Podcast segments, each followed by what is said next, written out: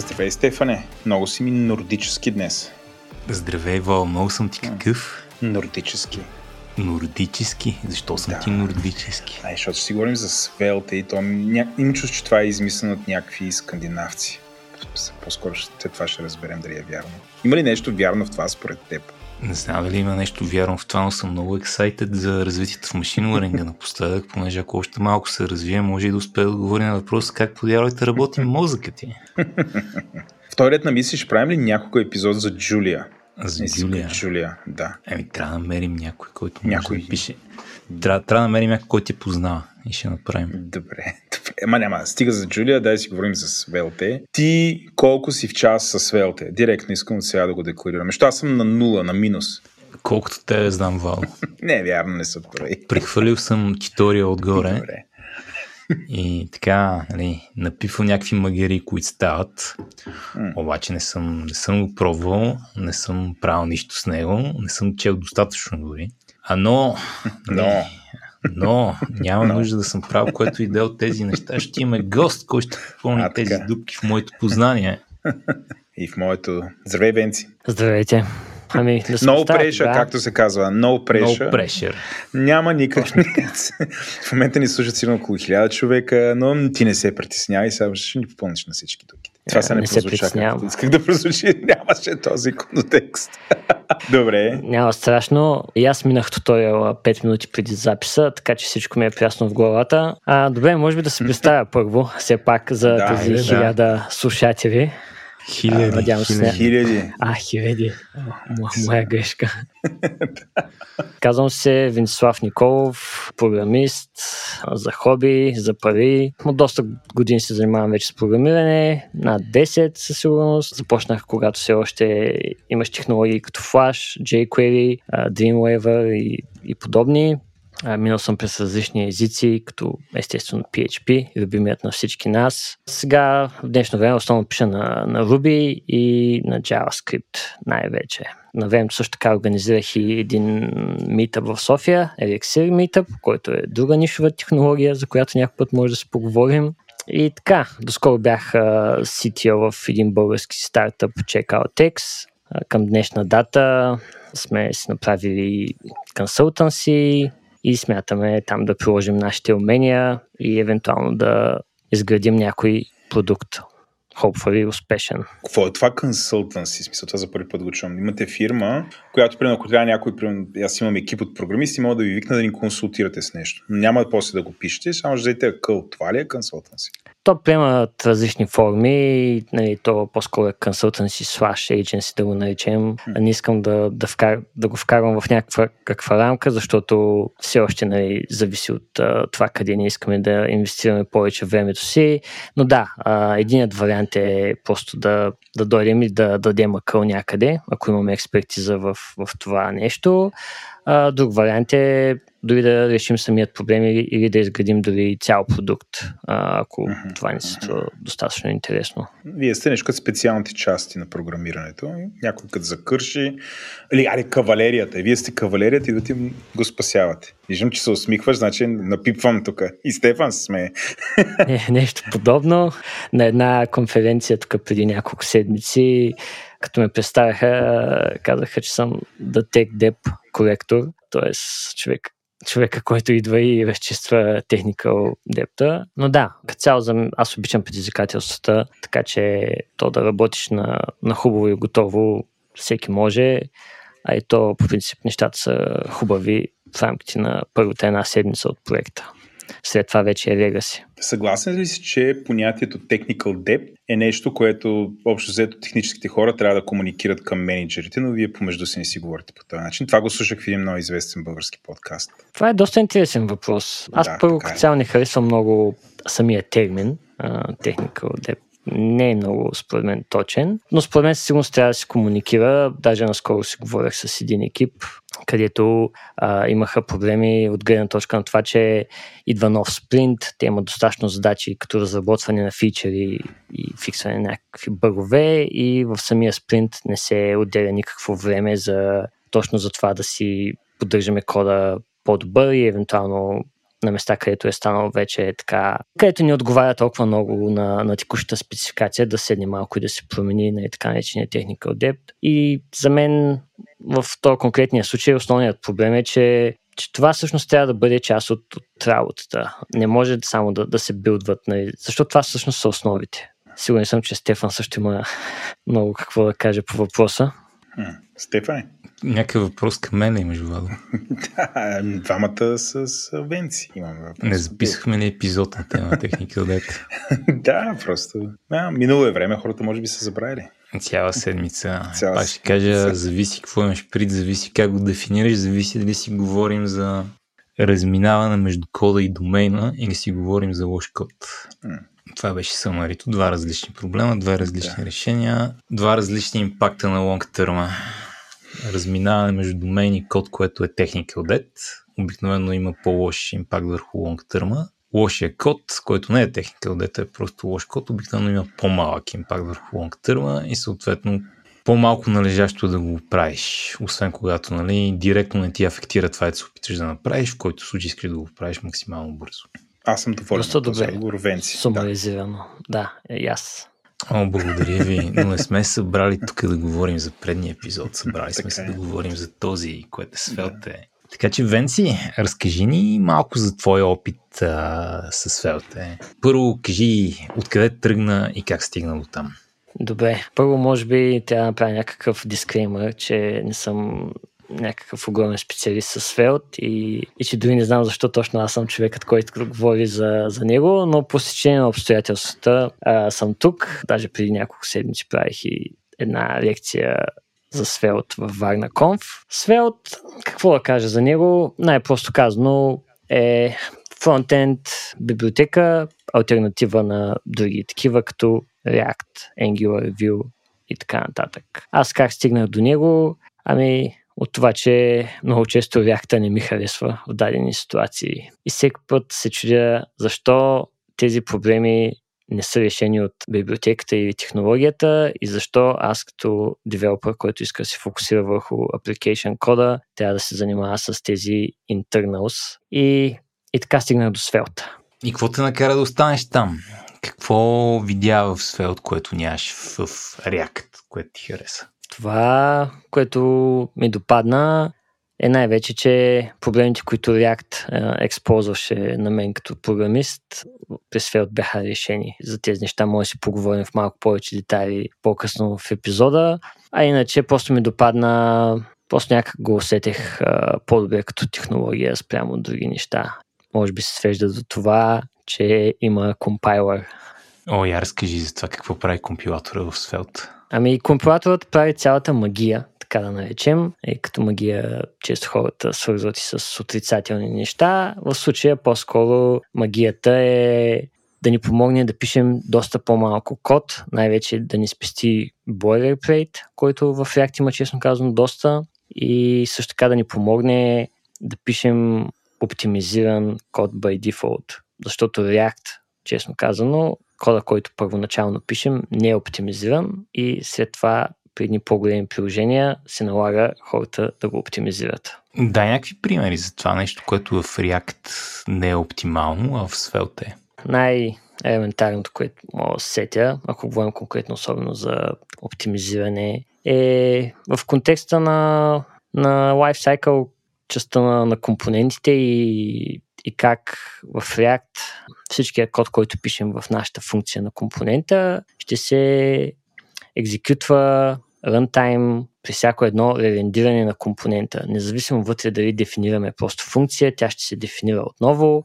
Естествено, има механизми, които да, да го предотвратят това, но това си идва с цената на още код. И понякога, дори с тези механизми, които а, React ни дава, като use callback, use а, memo и, и, и тем подобни, дори с тях понякога е сложно спрямо това как ни е организиран кодът. Това е първото нещо, което веднага е като някаква разлика с, с Svelte и нещо друго, което сетих сега, докато говоря за, за това. Другата разлика е, че React идва с един overhead и това е виртуалния дом. Нали, Виртуалният дом в принцип е измислен, за да може да се случват бързо промените, които искаме да направим по дома, понеже нали, има една мантра, че дома в браузъра не е най-бързото нещо да, да апдейтваме. И затова нали, се измисли виртуалния дом, където да правят div и да апдейтват така минимално част от дома в браузъра. И това наистина е много хубаво решение, което те са направили. Недостатъкът обаче е, че този код за виртуалния дом и този дифинг, който се случва, е runtime в апликейшена. Докато при Svelte това се случва build time. Т.е. докато компилираме нашия код, компилаторът се грижи тази така наречена оптимизация за апдейтване на, на браузър дома да не стига до runtime кода. Т.е. имаме по-малко overhead от самата библиотека runtime. Добре, ако правилно те разбрах, в Svelte имаме компилатор, който ще направи един тон неща, но едно от нещата, които ще направи е да премести разни работи, които трябва ще прави runtime в uh, compile time. Сега точно, точно тия работи не съм много сигурен, но един от така маркетинговите маневри на Svelte винаги е бил, че ти позволява да шипнеш по-малко код, който е много по-оптимизиран. Това така ли е? Така е, но по-скоро може би е вече малко по...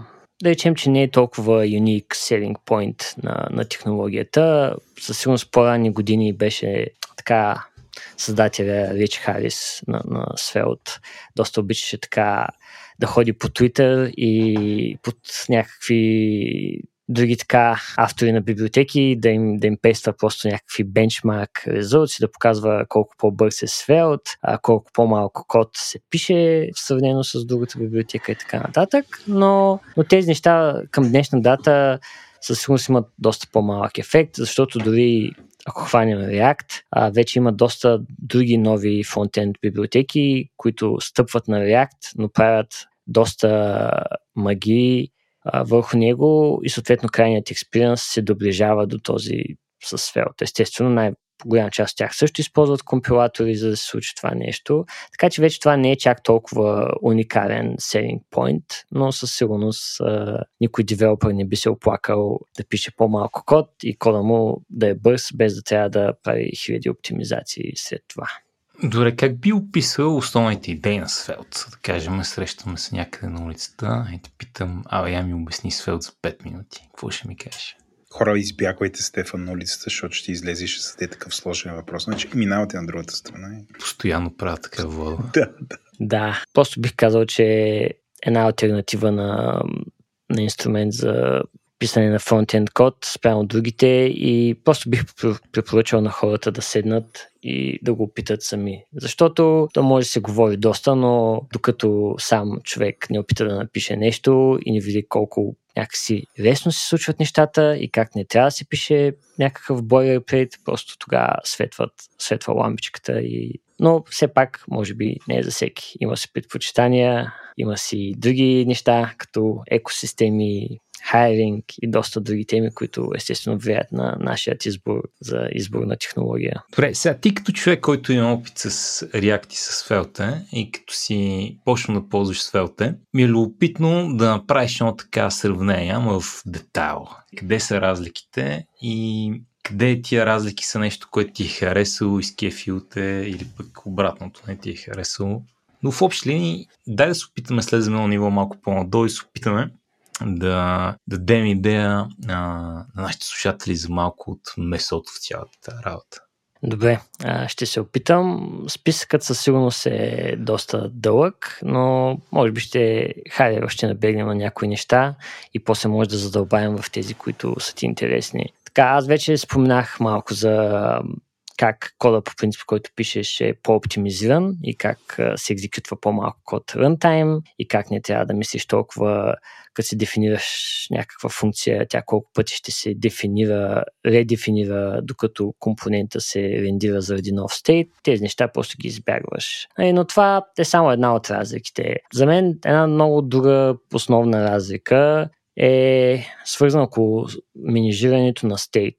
И в React, нали, в света, мисля, че към днешна дата има доста различни solution, да ги наречем, за работа с state. Като нали, имаме такива ниски примитиви, които идват от самия React hooks, като useState, useReducer и така нататък. Имаме други библиотеки, като Jota, мисля, че последно беше известна и други не съм запознат с абсолютно целият списък. Докато при Svelte това е хендълното по много добър начин в самата библиотека. Първо не трябва да търсим някаква допълнителна библиотека, за да работим с Data. Това като цяло на навеждане на другия point, че Svelte е, да го наречем, повече batteries included.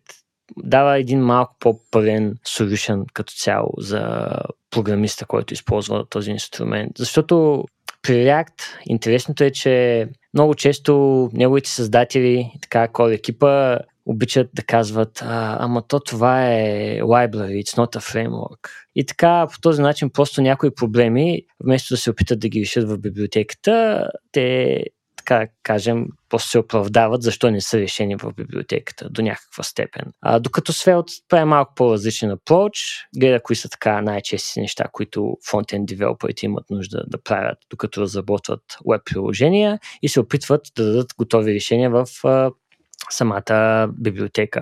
Това включва неща като както казах, по-добър state management, за който след малко ще говоря в доста повече детайли. Също така има Scoped CSS, подобно на CSS Modules, който работи супер добре и няма нужда от някакви CSS in JS тип библиотеки.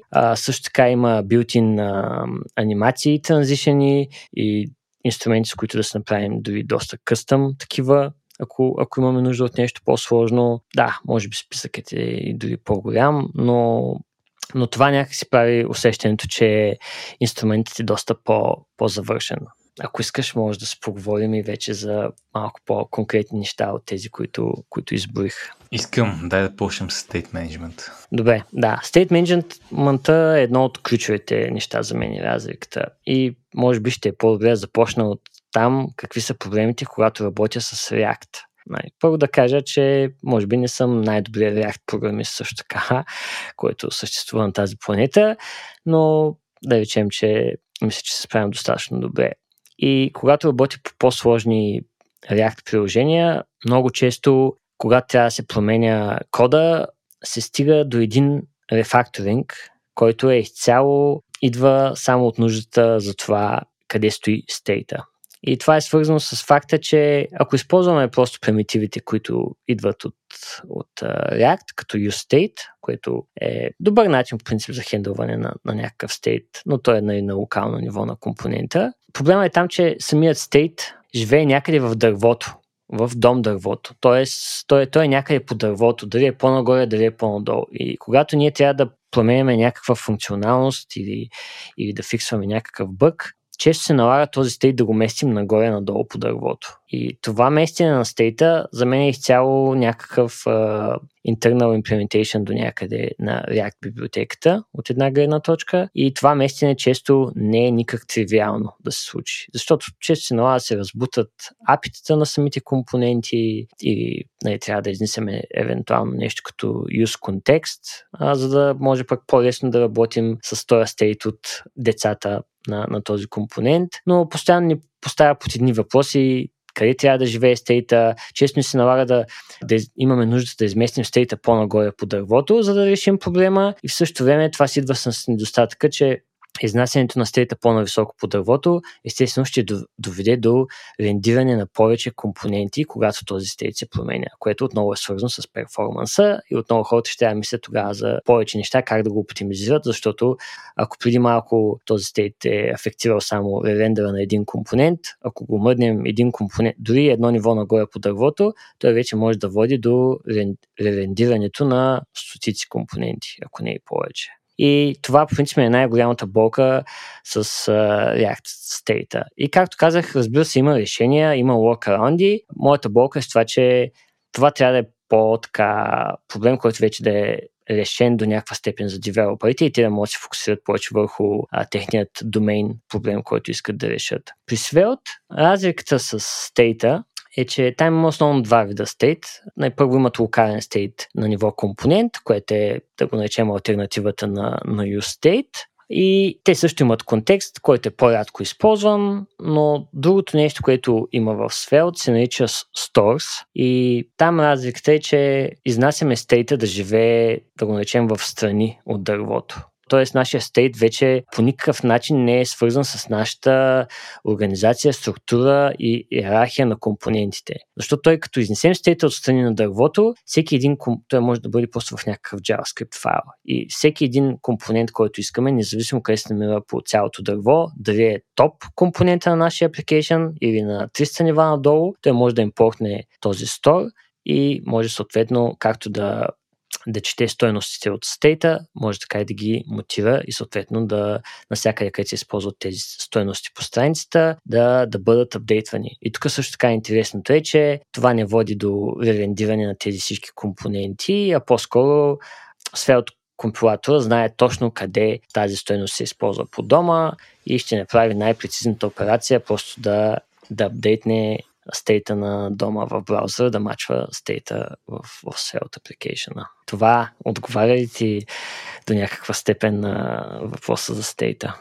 О, това ми отговаря на въпроса. Чета сега тук някакви неща от туториала. Изглежда интересно. Да, като не само да добавя, че да ползваш локален стейт в компонента е супер, ако наистина нямаш нужда от много така различни компоненти или на компоненти, които живеят на много различни места по дървото, чак тогава вече има нужда да се изкара а, такъв стор но то е доста тривиално. Стора представлява всъщност един интерфейс, който трябва да поддържа точно 3 или 4 функции, като subscribe, set, reset, ако не се лъжа. И това позволява да се бъдват и, и къстъм сторове, които, което също има интересни приложения, евентуално. Добре, каза, че има вградени анимации или транзишени. Предполагам, има и двете. Да, има и двете. Аз лично не съм експерт с транзишените със сигурност има доста големи магиосници по света, които правят уникален UX slash UI с всякакви фенси неща, но когато аз разработвам моите приложения, кога, ако успея да намеря така подходящо място за нещо по-анимирано, естествено с цел да подобри юзер експириенса, а не просто да нещо да се джурка по страницата, тогава има много удобен инструмент, мога просто да импортна някаква директива от Svelte, която да, да ми направи транзишън, като те се разделят на, на няколко вида, да не бъркам технологията, но имаме транзишени, които по-голямата част от тях използват CSS за да се случва транзишъна, т.е.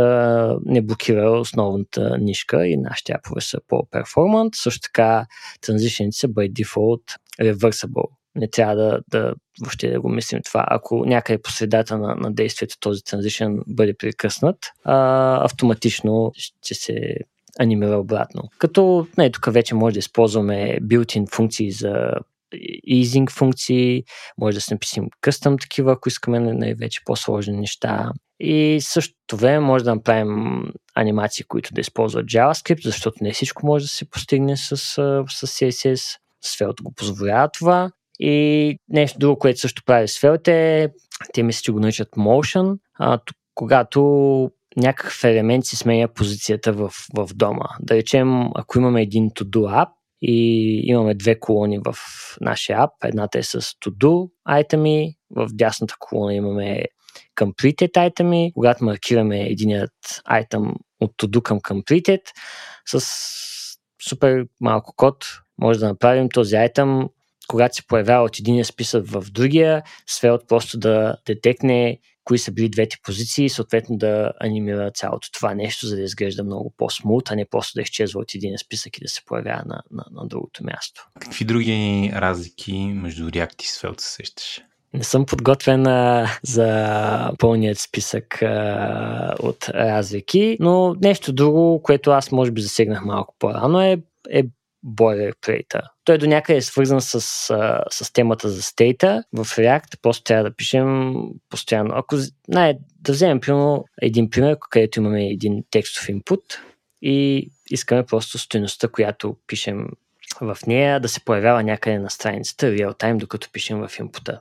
Доста елементарен пример. В React ние трябва да дефинираме on-change property което на input, да му подадем callback, а, който да чете от ивента, а, той е нали, някакъв синтетичен ивент, но в крайна сметка стоеността на края, която ние имаме нужда, трябва да вземем от event.target.value, съответно вече да да извикаме нещо като set state на това, с това value, за да може да се появи някъде в страницата. Но и това е най-така елементарният код. Да не говорим, не, нали, че callback, по принцип, който дефинираме, ако сме го дефинирали inline в onChange handler или пък после сме го дефинирали като function в самия компонент, той ще се редефинира абсолютно всеки път при апдейт на, на стейта, освен ако не използваме use callback, например. В Svelte това е същия този пример, е много, много по, по-елементарен.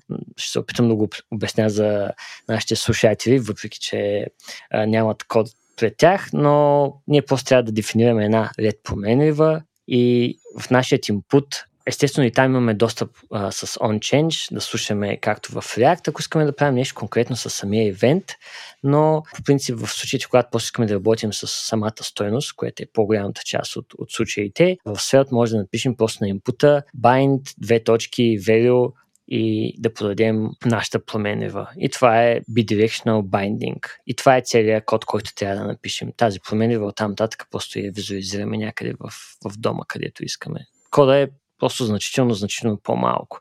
И нали, то количество на код не е най-важното по принцип в едно приложение, но защо? Когато може библиотеката да ни го спести, мисля, че всеки би се радвал да пише по-малко код. Добре, друго нещо, което се чуя е в React нали, пише JSX, което е много такъв шаун синтаксис, където имаме HTML в JavaScript и компилатора или там каквото и да е, дет се ползва, го превръща в някаква структура то не е точно да има темплейтен език в React, нали? По-скоро има, има JSX и понякога JavaScript има достатъчно инструменти в него, така че JSX да изглежда окей. Например, като трябва да направя array.map, изглежда горе-долу приемливо. Понякога е малко по-измъчено, когато трябва да направя if, например, където в React обикновено пишем въпросителна на две точки. Как изглежда цялата тази ситуация в Svelte? Да, това е доста добър а, въпрос. Това е едно от нещата, които изпуснах в моя списък с разлики между React и Svelte, заради които конкретно предпочитам Svelte. Да, ти спомена за... Нека започнем от JSX в React. То нали, не е точно темплейтен език. А, добре каза, че ни позволява да инжектваме H, JavaScript в HTML или HTML в JavaScript, то тук е малко спорно, но първоначално, нали, когато анонсираха React, всички знаем какви бяха реакциите на хората по света, как така ще смесваме HTML с JavaScript на едно място. Естествено, хората много бързо видяха, че това всъщност е доста добра практика, защото стейта и лойката живеят много близко едно от друго, заедно с Markup и всъщност това е доста удобен начин на работа за фронтенд. Недостатъка на JSX за мен е, че е просто JavaScript. Те се опитват да го изкарат често като някакъв плюс на, на цялото нещо и че стига ти да знаеш JavaScript, знаеш какво да напишеш а, вътре в JSX, за да се случи твоята if-else лойка или да итерираш някакви списъци. Обаче за мен точно това е най-големият недостатък, защото не винаги нещата са толкова прости, като просто да, да имаме един if или да имаме един iteration. Често нещата са неснати в истинския свят, когато започне се нества JSX, понякога е ужасно. Често това, което хората правят, за да избегнат това нестване и тази нечетимост, е да екстрактват допълнителни компоненти. Но за мен недостатък е, че понякога тези компоненти сами по себе си те не са нужни. Те са екстрактват единствено с тази цел да ти направят място, където използваш този JX по-четимо, което за мен по принцип не, не винаги оправдава целта. Докато при Svelte а, понеже си има компилатор, там нещата се случват доста по-различно. Целият Svelte компонент е изцяло валиден и нормален CSS код, HTML код и JavaScript. Даже нека, нека да разгледам малко какво представлява структурата на Svelte компонента. Най-малкият Svelte компонент всъщност е един празен файл с extension.svelte. И това е напълно валиден Svelte компонент. Той просто няма да рендира нищо, когато ние го рендираме. Да речем, следващото ниво на Svelte компонент е просто да вземем някакъв HTML и да го пейснем там. Всеки валиден HTML е валиден Svelte компонент. И тук включвам дори неща като клас и for, които, както знаем в React, са ключови думи и не могат да се ползват и трябва да се репресват с клас name, HTML4 и така нататък. Да, наистина не е кой знае какво, обаче да мога да отворя някакъв а, готов HTML код, било то от някаква библиотека като Tailwind CSS или от някое друго място и просто да мога да песна в моя Svelte компонент и това да работи, а за мен това е супер, без да трябва да, да гледам къде се ползват някакви специални ключови думи. JavaScript след това се добавя просто с tag в, в компонента, който е изцяло валиден JavaScript код. Естествено, компилатор прави някои магии с а, долар а, символа. На практика той просто използва синтаксиса за labels в JavaScript, който е доста често казвам, неизвестен за по-голямата част от девелоперите, но все пак, поради това, че той на практика не се използва в реалния свят, те компилатор просто го използва за, например, за дефинирането на computed properties. И имаме CSS, който е просто style tag отново. И този style tag, в него просто може да си пишем нормален CSS код, който ние знаем. Като интересното е, че този CSS е скопнат и ако в него напишем селектор, който е H1 или пък някакъв клас, то това ще ще селектира всъщност само в текущия компонент тези неща. Дори да има други компоненти, които да рендират неща с същия клас name или с същия так, в зависимост какъв е бил нашият селектор, те няма да бъдат ефективани. Като има escape hatch, дори с една global, едно property там пред нашия селектор, ако искаме все пак да напишем нещо глобално вътре в компонента, което да ефектира нашите стилове навсякъде по апа, все пак имаме escape hatch но по принцип нали, не бих казал, че се ползва супер често. И другото ключово, след като вече знаем какво, какво представлява структурата на един Svelte компонент е как хендълваме логика като кондишени и как итерираме списъци. И Svelte залага на нещо доста така познато, доста прилича на Handlebars, мисля, синтаксиса, но те си имат темплейтен език. За мен основната разлика с JSX е колко лесно се чете. Много лесно е да следваме структурата на един темплейтен език. Във всеки един език, в който пишем ние, било то Ruby, било то JavaScript, когато видим if-else клауза, на всеки му е познато какво се случва в това нещо. И това прави нашия маркъп доста, доста по-четим, независимо дали имаме нестване на тези кондишени или итерейшени. И, и това е просто nice to have за да ти е почетим кода на компонента, особено ако имаш доста маркъп в, в конкретният компонент. И другият нали, така, недостатък, който виждам нали, спрямо JSX е, че дори аз, когато пиша някаква логика в JSX, особено ако тя депендва на няколко кондишна, тия тръгнали operators, много често започвам да се чудя сега. Or трябва да ползвам, entry трябва да ползвам. А, нали, не е просто нещо, което дори една-две секунди да ми отнеме на мозъка, трябва да го помисля това нещо. Да не говорим пък за бъговете, които идват от JSX, когато хората а, напишат нещо от рода на в JSX, когато напишат items.ranked and напишат нещо, което искат да рендират. Да ви кажа още сега, бъгът е, че ако списъкът е празен, ще рендирате 0 на това място, което е още едно нещо, за което девелопа трябва да мисли, което не, не е супер очевидно веднага. Стефане, кажи ти нещо по въпроса. Все пак имаш доста опит с React. Съгласен ли си или не с някои от а, моите точки? Хм. Да ни звучи епизодът ни като дис на React. Не сме тук да дисваме React, а, просто това е най-популярната технология и е лесно се правят сравнения с нея. Познавам ли до някъде съм съгласен, до някъде съм несъгласен. Има, има някои много големи досадности в React наистина много от нещата, които спомена, те изпадат в някои категории. Например, откакто почнах да ползвам GraphQL, престанах да имам стейт проблеми. Почнах да имам разбиране на GraphQL библиотеката проблеми. Друг клас проблеми са решими са, то всеки проблем е решим. Обаче стейт проблеми започнах да нямам.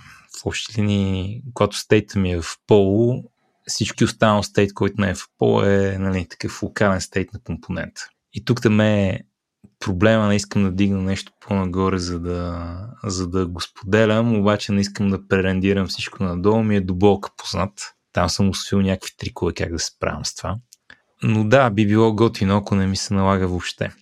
Сега, JSX според мен пък е, нали, не знам, някаква смесена турба от а, предимства и недостатъци. Много ме кефи, че мога да направи много голям JavaScript файл, в който да има много JSX, който да си разбие както си иска. Което не знам как точно мога да направя в Svelte. Мога ли да направя компонент и в него да дефинирам друг компонент? Или трябва да направя отделен файл? Не, това може би нещо, което пропуснахме да споменем е Svelte е one component per файл. Еми, мен това примерно не ми харесва. Нали, не е deal мога да се справя с него, обаче предпочитам да не съм one component файл. Много често искам да имам някакъв много сложен компонент, обаче искам да го държа в един файл.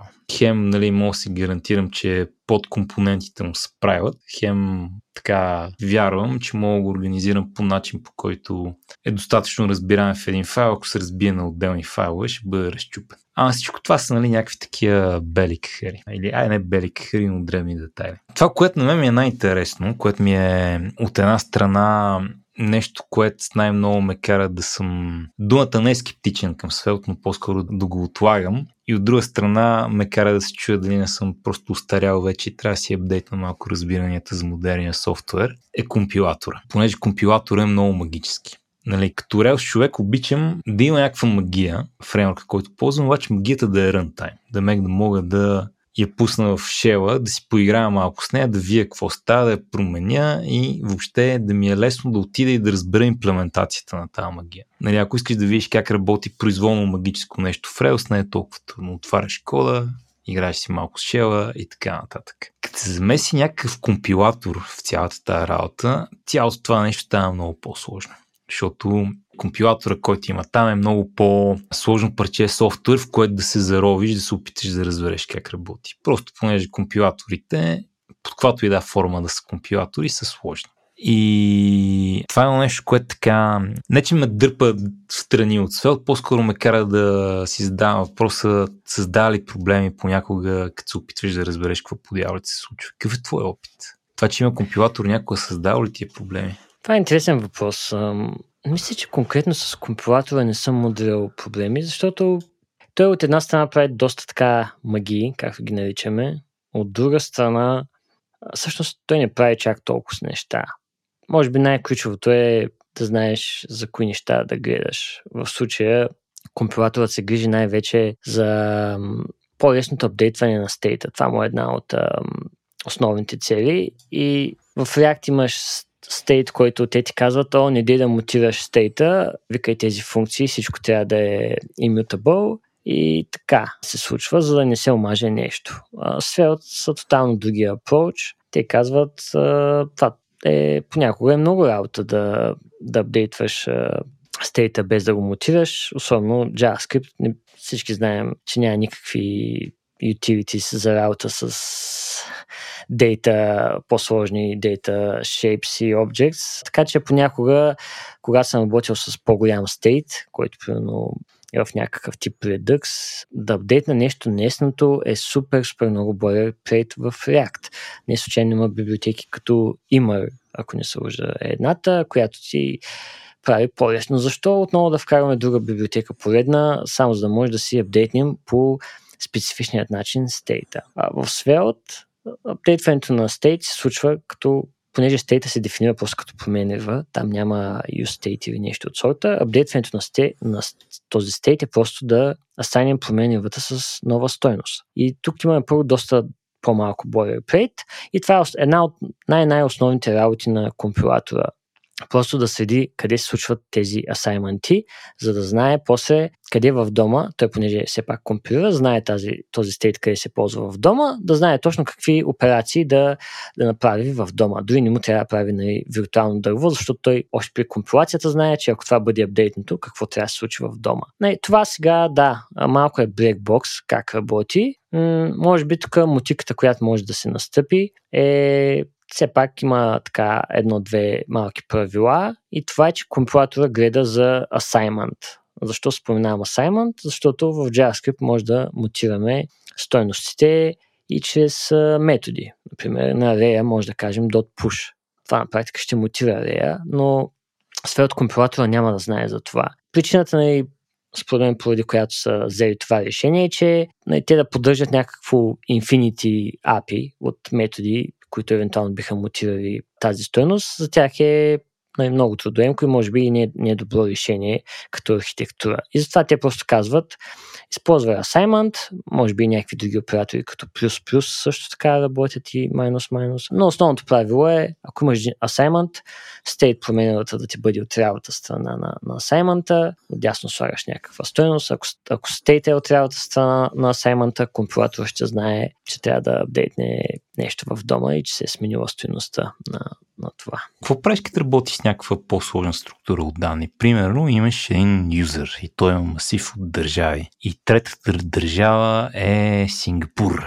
И искаш да промениш някой атрибут на Сингапура в масива от държави на юзера. Да, това също е доста добър пример. Svelte гледа и за nested мотиване на стейта. Има пак един-два тънки момента. Сега on the top of my head нямам точно кода, който трябва да напишеш за, за твоя пример с нестването. С радост бих ти го споделил след като запишем епизода, но е доста по-малко боilerplate. Uh, можеш да мотиваш някои обекти директно в това, стига мутацията, както казах, да се случва по такъв начин, че а, основният ти стейт да, да, да стои в лявата част на асаймента. Ако вземем един малко по-елементарен пример, to-dos list, например, който е някакъв array, и ако всеки to-do item има completed boolean променлива, тогава няма всъщност проблеме ние да директно да достъпим конкретния айтъм в списка и да му кажем dot completed равно на примерно на true false или да го тогълнем или какво ще е и той се усеща. А, но все пак да не говоря а, изцяло на езуст. А, има моменти, където няма да работи, но за, но за нестия структури до някаква степен работи. В най-лошия случай просто трябва да направим един assignment повече. Например, ти можеш да си монтираш а, тази така сложна структура от данни и ти просто след като я мотиваш, отново да кажеш на, на, на името, което използваш за state, равно на това, което си мотивал. Дори на себе си. Стига да го, да го направиш това нещо, той, той ще знае. Така че има, има workarounds, но със сигурност нали, и там си има тънки моменти. Дори бих казал, че това е един от недостатъците на Svelte, че той е оптимизиран и съответно ще екзекютва доста по-малко код runtime, но трябва да внимаваме точно с тези неща, защото ако имаме е, други неща, които депендват на нашия стейт, те не могат просто да бъдат декларирани като нова променева, която е равна на, на, на този. Ако искаме те да се апдейтват, когато стейта се апдейтва.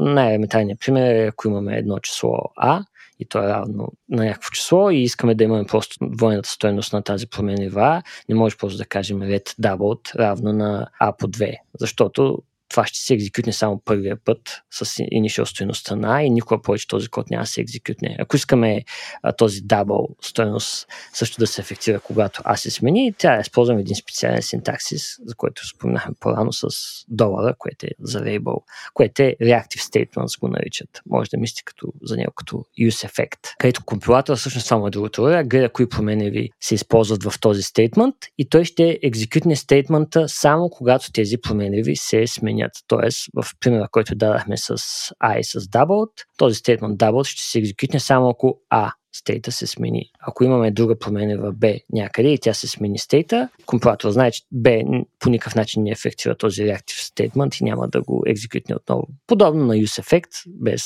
това ние ръчно да декорираме dependency на, на променливите. Това не го бях свал съвсем, че наистина, ако просто ползвам променливи, те няма да се държат баш по начина, по който бих очаквал се държат в React. Да, това е недостатъка, за да имаме... И със сигурност един от недостатъците може да ни охапи. Хубавото е, че фикс е много елементарен, наистина. Ако все пак забравим да го направим, просто трябва да сменим променливата да е reactive statement, вместо просто променлива. Но, но си е една от дупките, които може да попаднем в нея. Добре, като си поговорихме за дупки, в които мога да попаднем, какво в Svelte не ти хареса? Добре, това може би е едно от, най- от нещата, които съм по-скоро, за, както говорихме за тези reactive statements. Там, нали, е, но това е трейдов. От една страна ми харесва колко е лесно се мотива стейта, от, от друга страна е неща, които депендват на този стейт. Трябва да внимаваме като пишем. Със сигурност човек като придобие малко повече опит, те, те нещата си идват просто отвътре. Няма нужда толкова да го мисли, то, то става интуитивно вече в, в един даден момент. Други неща, които евентуално не ми харесват с Feld, може би са до някъде свързани с екосистемата. То това е отново топик, който е с така е, да речем, монета, която има две страни. От една страна хората казват, ами то Svelte е по-нова технология, няма голяма екосистема, няма библиотеки, което наистина е, е вярно спрямо React, ако ги сравним, който е Beast. От друга страна, както вече в някои примери по-рано видяхме, Svelte пък няма и толкова нужда от, от библиотеки за всяко едно нещо, което трябва да, да правим в React. Ако искаме да има някакъв optional клас в Svelte, има си built-in директива, с която много лесно може да тогаваме някакъв клас базиран на някаква логика. В, в React трябва да инсталираме най-вероятно party библиотека, като клас names и, и тем подобни. Та, екосистемата е едното нещо, другото е нали, евентуално колко материал е, има за учене, макар че бих казал, че интерактивният туториал на Svelte е много, много добро място, където хората могат да започнат и да разберат като цяло много, много голяма част от, от самия сфелт. Има много добри примери. Мисля, че са покри над 90 плюс процента от функционалности и всичко. Има и Advanced Topics. Като цяло има там какво да се научи. Естествено, не колкото React. Няма толкова блокпостове, колкото React и така нататък. Нали. Другия проблем, евентуално, ако сте в позиция, където сте lead, CTO или пък просто отговаряте под някаква причина за това да наемате хора, естествено е как намираме хора на Svelte това естествено е проблем за всяка една нишова, модерна технология и така нататък. Това със сигурност е недостатък. Може и плюс да е, зависи как го, как го използваме. Кога може да е плюс, ако няма хора? Кога става плюс? Ами, то с нишовите технологии е плюс, защото понякога всъщност е по-лесно да намериш а, хора за нишова технология, защото те са excited примерно за тази технология и искат да я ползват в работата си. И, и понякога е лесно да намериш, по-лесно е да намериш такива хора, които да направят този транзишън, точно защото ти ще ползваш тази технология и те примерно я харесват и смятат, че са продуктивни с нея. Другия плюс е, че, че понеже все още е, да речем, нишова до някъде, макар че сфера вече не е чак толкова нишова, е че най-вероятно има и по-малко компании, които се борят за кадрите. Нали? Ако вземем React, където всяка втора компания в днешно време по света има React код, съответно има и много хора, които се опитват да привлекат многото React девелопери. Така че наистина си е трейдос и вече зависи от стратегията на компанията. Виж, че в България има така критична маса от талант, хора, които могат да работят с Svelte, за да някакъв екип да има тук, който да произведе някакъв така приличен софтуер или по-скоро ще трябва да си ги отглеждаме све от програмистите? Аз често казвам нямам чак толкова детайлни наблюдения. По-скоро моите лични наблюдения са, че няма така сфера от хора в България. Не, не, че няма въобще, по-скоро бройките са така доста индивидуални най-вероятно. И ако наистина някой иска да го ползва професионално и така, бизнеса му да депендва на него, те трябва да инвестират в хората да го научат. Хубавото обаче е, че ако хората вече знаят която и да е от другите фронтенд библиотеки, като React, Angular, Vue, Quick, Astro и да не изброявам списъка серия, че сигурно няма да ни стигнат още 2 часа от подкаста, те много лесно ще могат да мигрират. Той не идва с кой знае колко. Learning curve му е да научим спецификите на библиотеката, които не са чак толкова много и останалото вече наистина е до някакъв common sense development skill. А за чисто технически, друго, което да не ми харесва в Svelte, честно казано, не бих казал, че имам нещо. Да, понякога и на мен, както и Стефан спомена по-рано, ми се иска да дефинирам мултипл компоненти в един файл, но просто когато знам, че това е стрикмент, много бързо правя нов файл и импортвам компонента от другото място. Някакси почваш да живееш с това. Така че това също може да се разглежда като минус. Моята по-голяма болка дори може би е с сервер, сайт, рендеринг частта на Svelte, и тук вече навлизаме в една друга тема, която е свързана с как ги наричах, мета библиотеки или да, мисля, че frameworks беше термина. Говоря за библиотеки, които са on top of React и Svelte, в случая библиотеки като Next.js и SvelteKit, който е а, в случая альтернативата на Next.js за, за Svelte. Я разкажи как изглеждат сервер-сайт компонентите в Svelte. Много лесно. Няма сервер-сайт компоненти. Това не означава, че няма сервер-сайт рендеринг, нали, само да, да, да вметна преди хората да бъдат шокирани. Нали, React така се анонсираха така сравнително скоро, да го наречем сервер-сайт компонентите, които те първо в Next.js нали, ги вкараха в новата им структура, ап структурата им. В Svelte, Svelte няма такъв тип компоненти. В SvelteKit по-скоро, библиотеката, която е за full stack web development, да кажем, и която ни позволява да правим сервер-сайт рендеринг и която всъщност ни хендълва неща и на бекенда, нещата са доста прости. Интересното е, че създателят Рич Харис на Svelte в момента работи в Vercel преди работиш в Guardian, ако не се лъжа, един американски нюспейпер. Надявам се да не бъркам отново. The Guardian е британски нюспейпер. Британски, ето. Добре, че Владо тук да, да ме поправи. Медиите, медиите ги разбирам аз. Точно така. Но той там го разработваше on the site, това цялото нещо. И това също беше и някакъв недостатък до, до преди така една-две години, защото той е основният човек, който буташе това нещо. Естествено има си кор екип с други контрибутори, но някакси не се развърши достатъчно бързо тази технология. Докато сега към днешна дата Версел му плащат на него да работи фул тайм по това нещо, докато в Guardian той трябваше да си върши и другата работа, където просто използваха Svelte, за да си правят интерактивните новини. Но в Vercel вече е друга картинката. Отделно Vercel наеха и, и други хора, които да работят фултайм на Svelte, освен създателя. Мисля, че да, даже един от хората, ако не се бъркаме, е бивш React Core member, който ще работи изцяло по компилатора, защото там е специализацията и в следващата major версия на Svelte когато и да е това, се очертават доста големи оптимизации, които идват напълно безплатно, защото магите в компилатора ще станат още по-големи. Или по-скоро просто ще напишат по-оптимален код а, в компилатора. И си загубих мисълта. Говорихме за недостатъците.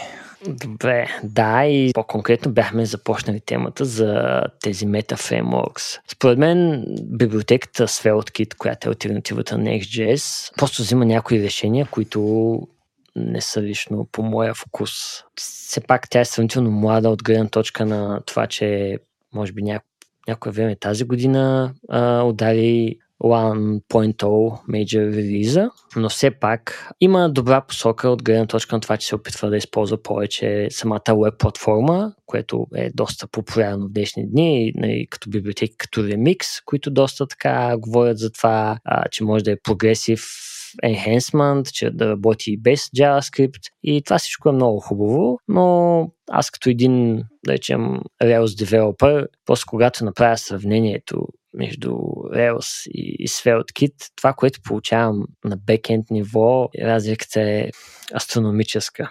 Дори не мога да опиша. И и това не въжи между само за, за SvelteKit. По мое лично мнение, тези всички JavaScript библиотеки не трябва въобще да се рекламират като full stack библиотеки, защото всъщност единственото нещо, което те да решават на сървъра е, че ти получаваш сервер сайт рендеринг без ти да го имплементираш. Да, обаче всичко спира до там. И за мен в бекенд частта има все още толкова, толкова много неща, които може библиотеката да хендълва за теб, която някакси в тази екосистема просто обичат да игнорират и да се фокусират 99% на фронтен частта. Аз тук обаче имам едно такова противоречие. Значи, като ви слушам двамата там, вашия ехо чембър и балон, в който изпаднахте. Значи, от една страна, двамата сте RLSG. И там, нали, в философията ви е заковано, че Абе, това сингъл пейджовете и всички тия неща, които говорихте до момента, някакси са, бе, не са ви, не са ви типични. Сега изведнъж ви слушам тук вече час и нещо, как се някакво въздишате по това свелте. Странно ми е това. Тук намирам го като някакъв, някакво противоречие. Това естествено хвърлям тук ръкавица на Стефан, който виждам как загрява да ми скочи. Ми какво ти каже, Владо? Модерният веб девелопмент е комплексен. Е. Ако мога да се върне в миналото и всички приложения с терминални приложения, живота ще е по-хубав. С Стефан си го говорихме. Аз често ви кажа, бих върнал към там uh, Web 1.0. Мисля, златното време. Всичко беше супер просто. Има един webmaster, жулиш малко CSS, само много малко, един външен файл, там с 20 класа и това е. Нали, сменяш фона, цветовете и си правиш супер бързите аз не знам, наистина, то, то е over engineering, който пак да кажа, не обвинявам вас, програмистите, то успяхте да го направите, ама цялото това желание, което почна някъде там две и нямам коя си, като излезе Gmail и така начиния Ajax. И според мен супер много изродиха уеба и го превърнаха е тук фреймворк след фреймворка, стигате до значи, нещо, което трябваше да е супер просто, има компилиране и се компилира и тук някакви дървета, пък как ще ги подредим, нали, това го слушам в момента и направо ми да се самоубия. Наистина да се самоубия. Къде отидоха нещата, сериозно? Това е много добра тема да я дискутираме, докато записваме, между другото. Да, всичко, което Ние записваме каза... вече, да знаеш. Сега, ние го записваме. Това, така че да. Можеш абсолютно да се отприщаме в тази посока, защото да ви кажа аз, Значи едно време инвестирах, не знам, може би една седмица да се науча малко на HTML, един what you see is what you get редактор и почнах да бълвам вебсайта. Да. Не казвам, че трябва да е толкова първобитно всичко, ма като че ли много неща загубихме и това е нали, на product developerите, product хората, цялото това желание всичко там да кликаш и да претвориме аповете и поведението им, които имаме в операционната среда, това да го претвориме в уеба, според мен по-скоро загубихме от user experience и достъпност на хората и демократичността на, на тия ресурси. Не знам, тук може би ви звучи като някакъв лудак и лудит, ама уния времена бяха прости, empowering прости. И така, е тук на един час слушане за свелте, това ми дойде отвътре. Нямате думи, виждам. Стоите и what the fuck. Ами, чуде се дали Стефан иска да поеме първи топката. Аз имам доста неща, които да кажа, но... Ай, давай, давай. Ай, давай, давай. давай. В да, детайли. Ти си тук са фронтендаджията, така, са, така те позиционира. Ай. Добре, Знам, че си бекенд, айде. Да, ме мислят като, не знам, човек, който решава проблеми. Пък те дали са на бекенда или фронтенда. Добре, а, да. относно така, златната ера, да, да я наречем на веба. Аз също изпитвам, както може би доста други хора, някакъв тип носталгия, колко по-прости са били някои неща. И наистина бяха. Истината е обаче, че requirements се смениха вече requirements са доста по-сложни. А, ти спомена за Gmail и за Ajax. Аз по-често давам примери с приложения като Facebook, Instagram и други социални мрежи, които въведоха един доста по-такъв интерактив slash real-time experience. И в крайна сметка, особено тези социални мрежи, ако вземем нали, потреблението по света, сигурно почти всеки един човек, който използва интернет, има профил поне в една от социалните мрежи. Нали, има и някакви хора без, но да. И те са свикнали вече с този експириенс, който идва от, от този тип приложения. А там експириенс е, гледаш някакви снимки, натискаш някакви лайк бутони, всичко веднага се случва, сменя се цвета на иконката, сменя с акаунта колко лайка си събрал, а, ня... ама в същото време някой поства нещо, ама ти веднага получаваш notification, веднага го виждаш това нещо на, на твоята стена, без да трябва да рефрешваш страницата. И лично за, за себе си аз си го обяснявам с това, че просто особено по-малото поколение, те вече са свикнали с този експириенс и някакси те смятат това за е, естествения бихейвер някакси на, на веб приложенията като цяло. Те не са запознати с, до толкова с веб платформата и как по принцип работят по-симпл приложенията, които нямат толкова JavaScript, но те като просто едни потребители имат тези очаквания към нас. И за жалост вече в днешно време един стартъп като започва, трябва да се опита да ги опровергае тези очаквания за крайния юзер експириенс, който получават. И да, наистина, той е трейд-оф получават със сигурност по-хубав експириенс за някои неща. Цената е доста по-голяма комплексити. Не винаги е оправдана, но, но това е което иска крайния потребител и това е което правим. Ма това е по някакъв начин и убият за стартъпите. Защото ти за да почнеш, нали, вече бариерата за влизане да си имаш нали, някакъв веб ап или вебсайт е изключително висока. Трябва да имаш екип от хора, синьор хора и така нататък. Ти също си почнал стартъп. Тук и двамата ще ти кажем. Просто започва едно Rails приложение без много много церемония, ползваш там едно турбо и това е. То това е такова пак модерния веб. Дали искаме да правим много мощен фронтенд и отделно да имаме бекенд, който да е нещо друго. Или дали искаме да ползваме някакъв full stack фреймворк, където и от двете страни имаме достатъчно добри инструменти да произведем някакъв резултат, който няма да е толкова лъскав, но ще е доста по-прост. Е, например, да ви питам, ако трябва да направя едно MVP, сигурност, да я знам, не бих тръгнал да правя нещата с най-модерните технологии, просто бих сковал, или пок, айде, сигурно за пока гаранция. На ниво MVP ще добавите ли uh, Modern Web App Framework или това ще го пазите вече, когато всичко се е доказало, че работи, доказана е идеята, че има, има бизнес модел, някакви пари почва да текат там и тогава вече почваме да инвестираме и да добавяме тия технологии. Е, аз бих казал, зависи какво ти е приложението. Защото в един край интерфейс ще е много важен дори за MVP-то, даже MVP-то ти ще е предимно интерфейс, другия край ще е обратното. Да кажем, представи си, че искам да тръгна да правя някаква складова система за фирма с, не знам, някакви сложни работи. Искам да направя някакво модерно складово нещо. По-скоро няма да започна с такъв много излъскан фенси фронтенд, в който а, всичко е много интерактивно и бързо, защото няма да ми е там сложността. Сложността ми ще бъде в това да разбера какви са изискванията, да помисля как да ги моделирам, да помисля как да направя цялото нещо, да помисля как да дам някакъв интерфейс, който хората могат да свършат работата и след това да го лъскаме инкрементално. В другата крайност представи си, че това, което правя е ясно. Фигма. Какво е. А, е, даже не да е фигма, даже нека да е нещо по-просто. Нека да е фигма задължително, даже фигма според мен дори няма да пишем на Svelte и на React, фигма според мен ще пишем на Rust с WebAssembly. Но това на страна, представи си, че е някакъв такъв сайт, който трябва да е фенси. Примерно, нещо като Инстаграм, айде всички знаят какво е Инстаграм. Трябва да мога да скролирам картинки, да лайквам картинки и всичко да е бързичко интерактивно. И по някаква причина не е веб приложение, т.е. не е мобилно приложение, а веб приложение. Тогава, тогава има логика да почнеш с фронтенд. Има логика от бекенда да, такова да отрежеш нали, неща, които ти трябват в финалното решение и просто да прекараш време в това да направиш много лъскав интерфейс. Или, примерно, си представи, че правя приложение, където искам да направя някаква оферта и да пратя на клиента си и той да може да избере пет неща и да одобри. Да. Тук също бих си помислил да започна с много фенси интерфейс. Поне за клиент. Не Да. непременно за човека, който прави офертата, но поне за клиент.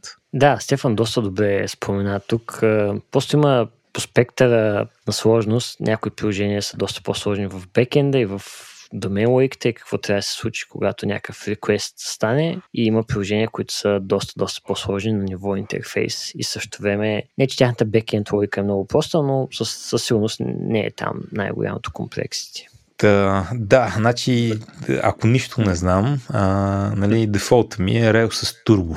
Ти, Венци, какво мислиш за турбо в интерес на истината? Да, да, и за мен обяснете, за да го гугълвам. Какво е турбо? Реал... Да, какво е турбо? Ай, аз ще ти обясня, Ай. Венци ще, ще ти каже какво мисли. Значи, нали, като правиш single page app, идеята е да даш на клиента много JavaScript, който знае как да рендира документ. М. И ако нямаш късмета да пишеш бекенда на същия език, т.е. на JavaScript, вече работиш с два езика, говорите си през API, има някакви такива сложности. Това е много сложно и в Rails хората направиха те винаги са търсили начин по който да им е максимално просто да правят интерактивен фронтенд, който не е някакъв такъв перфектен, ама интерактивен и е най-вече лесен за правене. Та, Turbo е една комбинация от а, някои такива подхода, които са направени с а, въже и тиксо, които ти дават относително интерактивен експириенс. А, и те го ползваха за техния имейл клиент Hey, където нещата се усещат интерактивно. Сигурно се усещат мазно, но се усещат интерактивно. И са неща от рода, например, имаш списък, искаш да добавиш нещо на края на списъка, нещо, което правихме в Web 1.0 е събмитваш форма, рефрешва се цялата страница Как и трябва? и най-отдолу има нов елемент. М. Нещо, което правиш в Turbo е събмитваш форма и сървърът ти връща примерно едно парче HTML, с което ти казва добави ей това на края на списъка се и такова ID и друго парче се HTML, с което ти казва ей това е новата форма, която да рендираш на място на старата, която е празна. М. И може ти е трето парче, което да е тук горе, рендирай, а, примерно е това съобщение. Отвъд това, нали, има и такива много много, много базово фреймворк, за правене на някаква интерактивност в JavaScript. Мога да закачиш на определен елемент, да му кажеш че това е компонент от определен тип и да закачиш малко JavaScript с евенти, с разни други работи, като някакъв сложиш дейта атрибути. Като цяло се усеща лесно за правене на прости неща, малко дървено за малко по-сложни неща и нали пълна каша, ако искаш да направиш нещо много такова full blown end-to-end и така нататък. М. Има и един друг фреймворк в кавички, който напоследък стана популярен най-вече сред Go хората, който се казва HTMX, който философски е много сходен. Изсипваш една голяма супа от неща в HTML си, да кажеш какво става, като направиш нещо.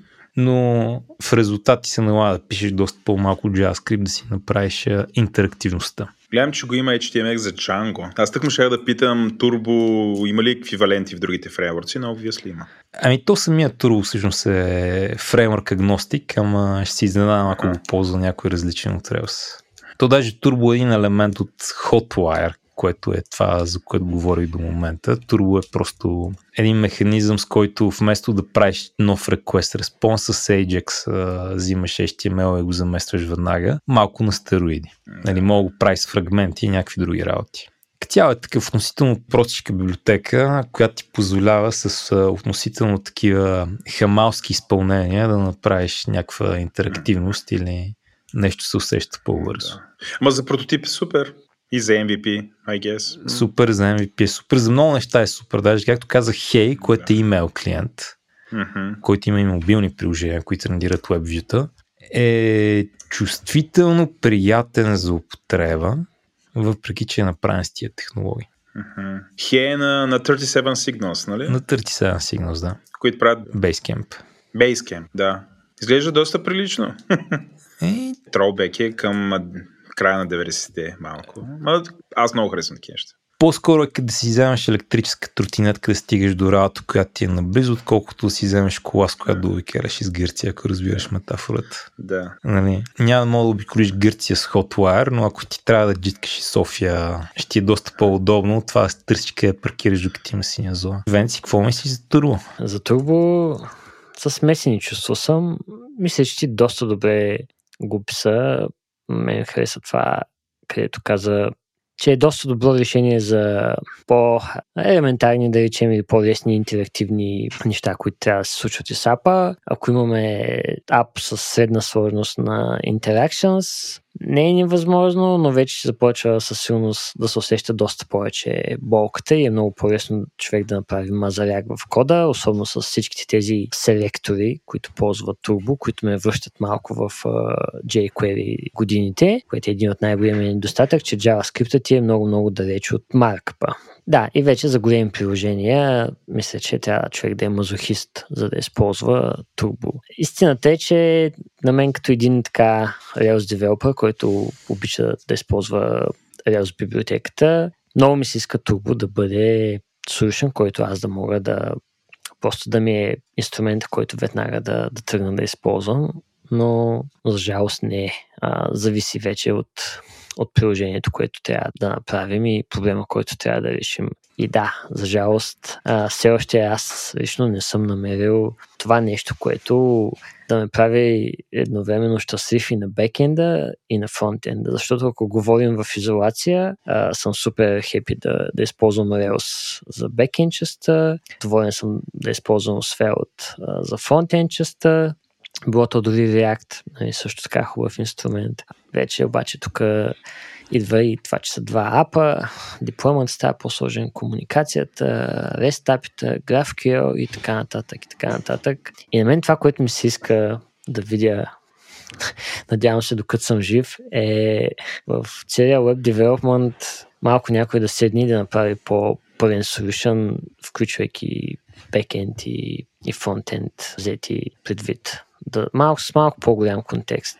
Не може да продължава библиотеки да се решават само проблема на бекенда и други библиотеки да се решават само нещата на фронтенда, пък всичко да се остава на, на девелоперите как да ги навързват. То очевидно може да, но това не е продуктивният начин за long term да се случват нещата. За жалост до някъде, най-вероятно един такъв solution, ако някога се появи, сигурно би бил JavaScript, просто заради а, факта, че не може да използваме този език.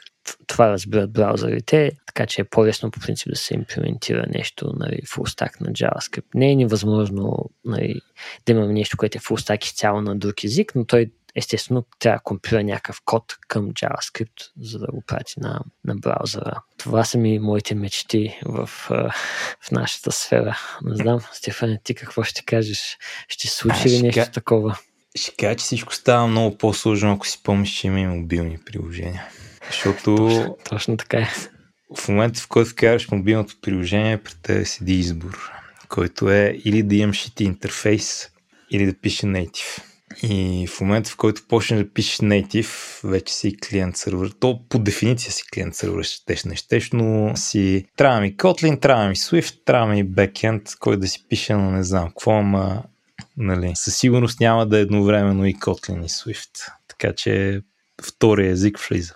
Альтернативно може да си кажеш, не ще жертвам мобилните приложения да са с по-шити интерфейс и ще ползвам или React Native, тогава ще съм на JavaScript, или Flutter, тогава ще съм на Dart, или в C-Sharp имаш някакво такова решение и сигурно ще продължава да има решения на различни езици. Та не знам какво ти кажа. Сигурно с едно време беше по-лесно. Това, това е единството, което би хрумва. Слушам ви и абсолютно си викам тия хора с жертва на UX хората. В смисъл и продакт хората. Някой някъде а, такъв свръхамбициозен продакт девелопър нали, налага Нали, то, то вече ти си прав. Аз съм съгласен с това, което Венци каза, че нали, появиха се някакво много големи уейпапа и изведнъж, понеже това е Фейсбук и е някакво commodity, всеки има достъп до него, изведнъж всички стандарта за UX и очакването е, че всеки ще трябва да може да направи един мини Фейсбук поне. Или че всякакви неща, които ще има някаква интеракция с юзера, трябва да са поне като Facebook или Instagram, произведени от Multibillion Corporation. И а, седи си някой там, дизайнва си ги тези неща, Product Developer го очаква и просто вие трябва да деливърнете. И тук се роят фреймворци, веб програмирането е станало по, много по-сложно от бекенд програмирането. Не беше така. Абсолютно не беше така. И според мен това са, не знам, това е уеба в момента явно тон му задават хора, които всъщност мразят уеба. Основните принципи на уеб, който го направи успешен, а, ниския прак да се влезе вътре, всеки да може да се научи сравнително лесно да участва, а, ниската цена това да се случи, а, възможността за бизнес вътре. По някакъв начин са едно хора, които мразят цялата тази работа, наложиха стандарти за това как се правят web application. Нали, може да звучи много крайно, а нали, като дърпнеш чертата и видиш резултата, а, нали, с тези requirements към това какво всъщност е нормално вече, те са overblownати. 100% повечето апове, които се произвеждат, нямат нужда от чак такава интерактивност или могат да бъдат правени с по някакъв хитър начин пак може да си постигнеш същите цели, отколкото да, да го напънеш нали, браузърите на юзерите да вият, защото трябва да ги дам да, да смятат като обезумели. А, за мен това е огромна стъпка назад, огромна стъпка назад и изпуснат шанс, в който наистина бизнеса да бъде много по-демократизиран. Сега не, не казвам, че нали, в момента липсва демократизирането. Обаче то става през платформи. Имаме платформи за блог, колко са? Може би има много играчи, имаме една колко са платформите за електронни магазини? Две. Едната много голяма, другата и тя нали, става голяма. А, и вървиме в една такава посока, където, в принцип, бейсик нещата, понеже са толкова сложни, не могат да бъдат деливърнати лесно, а, всъщност има малко на брой компании, които обаче оперират на глобален скел. Това поне мене ме, не знам, караме да съм тъжен. Не, не ги мислихме така нещата, да ви кажа там 90-те години, като почнахме да ги правим. Не ги мислихме и ми е а, мъчно ми. Нали, тук пак един час слушам колко е сложно и според мен вие сте, дори за един час не мога да го обясните колко е сложно цялото нещо. Понеже стигнахме за The State of Modern Web App Development нямам идея колко вече специалисти са нужни, различни, всеки специализира в, там, в една малка част, пък как после ги организираш ще работа сам. Сигурно ви стана тъжно, а пак, според мен ви е вала, че някакси не знам, то девелоперите се оправят цялата работа и ултимат ли деливърват. Трябва някакъв common sense и той не е при вас. Трябва нали, на друго място да случи common sense. Има ли някакъв въпрос, господин? Не, просто да рантна и рантнах. Имам, имам си тук тази трибуна Нали, при мен предизвиква е този гняв. Какви са вашите чувства? Сега, то, то някакси малко такова поражение. С кой ми да, това, ма това са времената, нали, ще трябва да го оправим, не знам си какво. Е, поне рънтнете малко, кажете.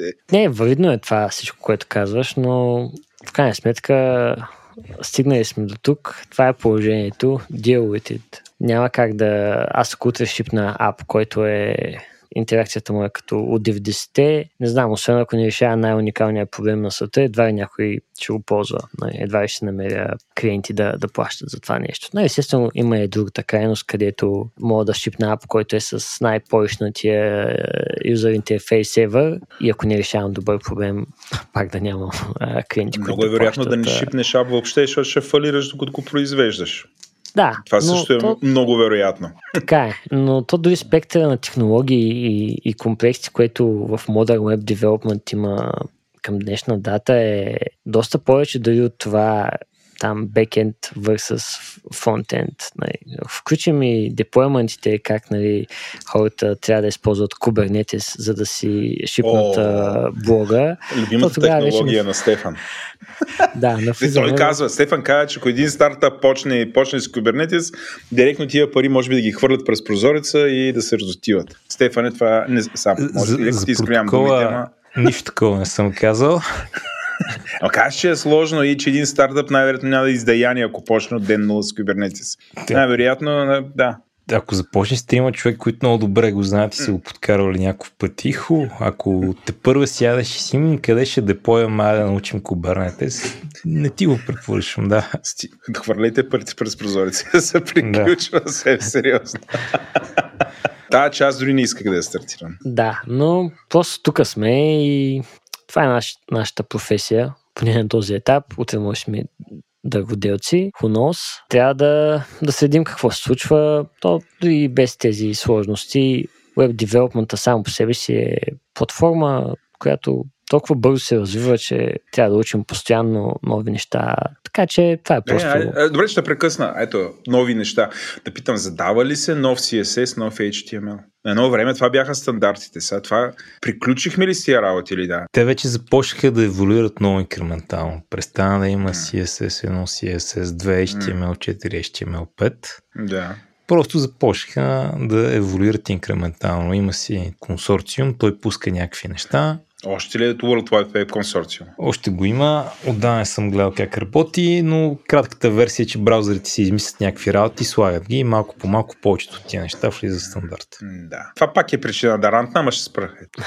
Някои неща, които измислят е много спорно колко са добри или не. Едно от новите неща, които имате е View Transitions API, което нали, позволява на а, страниците да правят някакъв транзишън от една страница към друга с някакъв тип анимация, да речем, което изглежда супер готино. В същото време отдолу ползват а, скриншоти за имплементацията на това нещо ага. на браузъра. Просто прави един скриншот на, на ага. страницата преди да, преди да слушне към новата страница. Съответно, прави скриншот на новата страница и те спрят някаква магия, нали не съм супер запознат с детайлите и аз това като го чух за първи път бях Скандализиран. Това може би е най- или гениалната, или най-глупавата идея, която са измислили.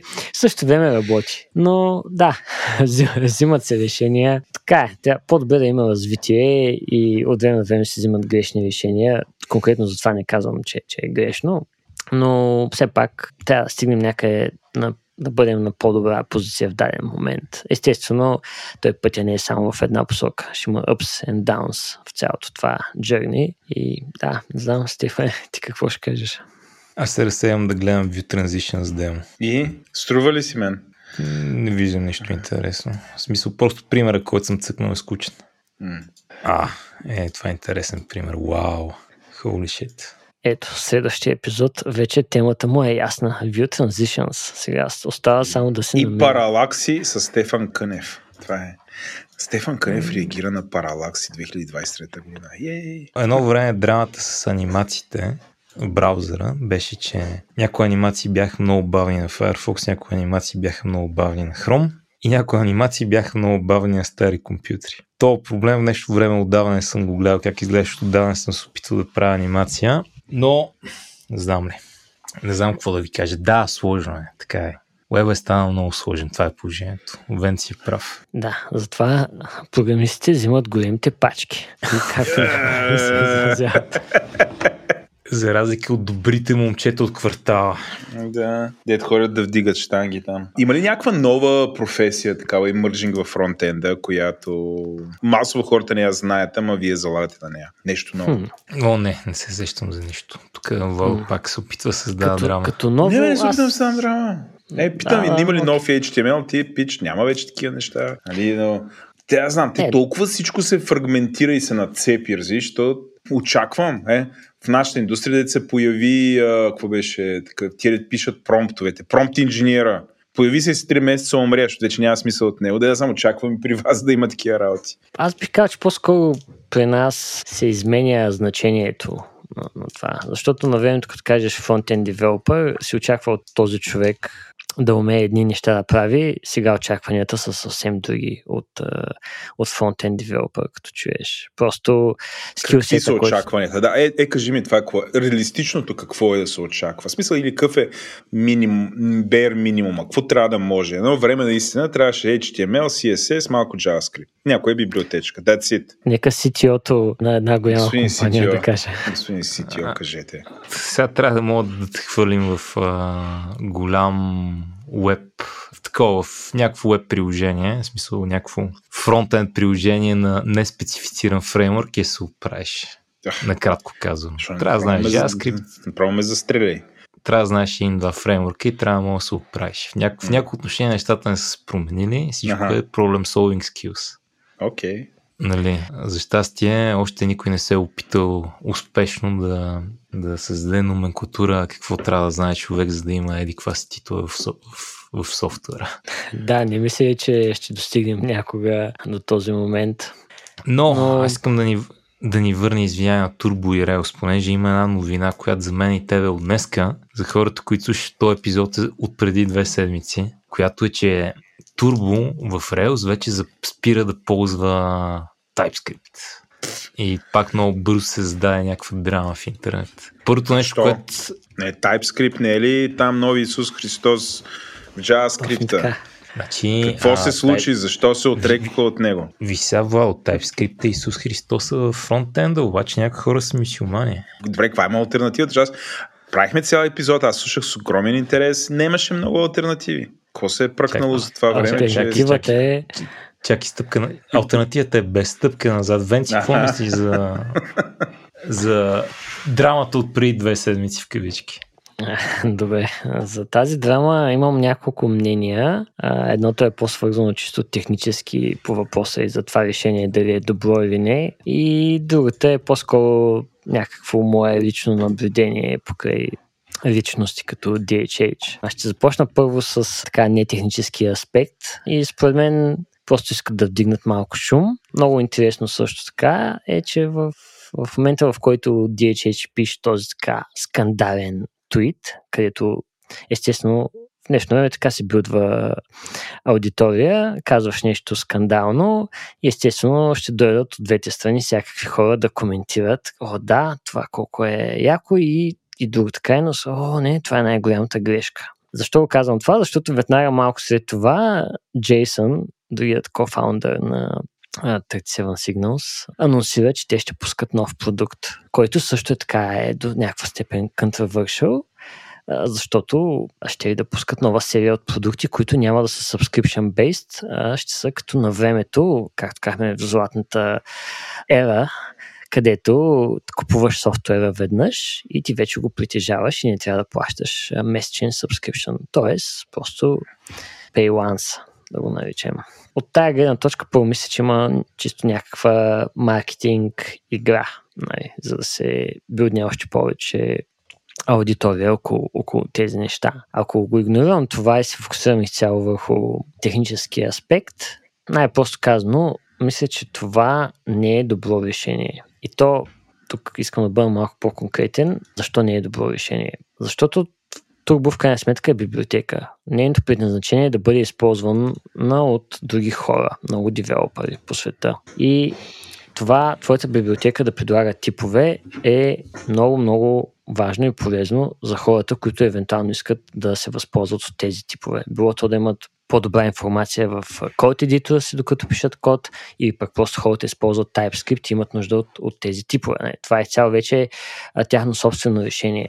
Но ти, когато не предлагаш тези типове, това означава хората единствено да разчитат на документация, на source код, на документацията на такива проекти не винаги е up-to-date, така че като цяло прави доста по-лош dev experience, които ползват тази библиотека.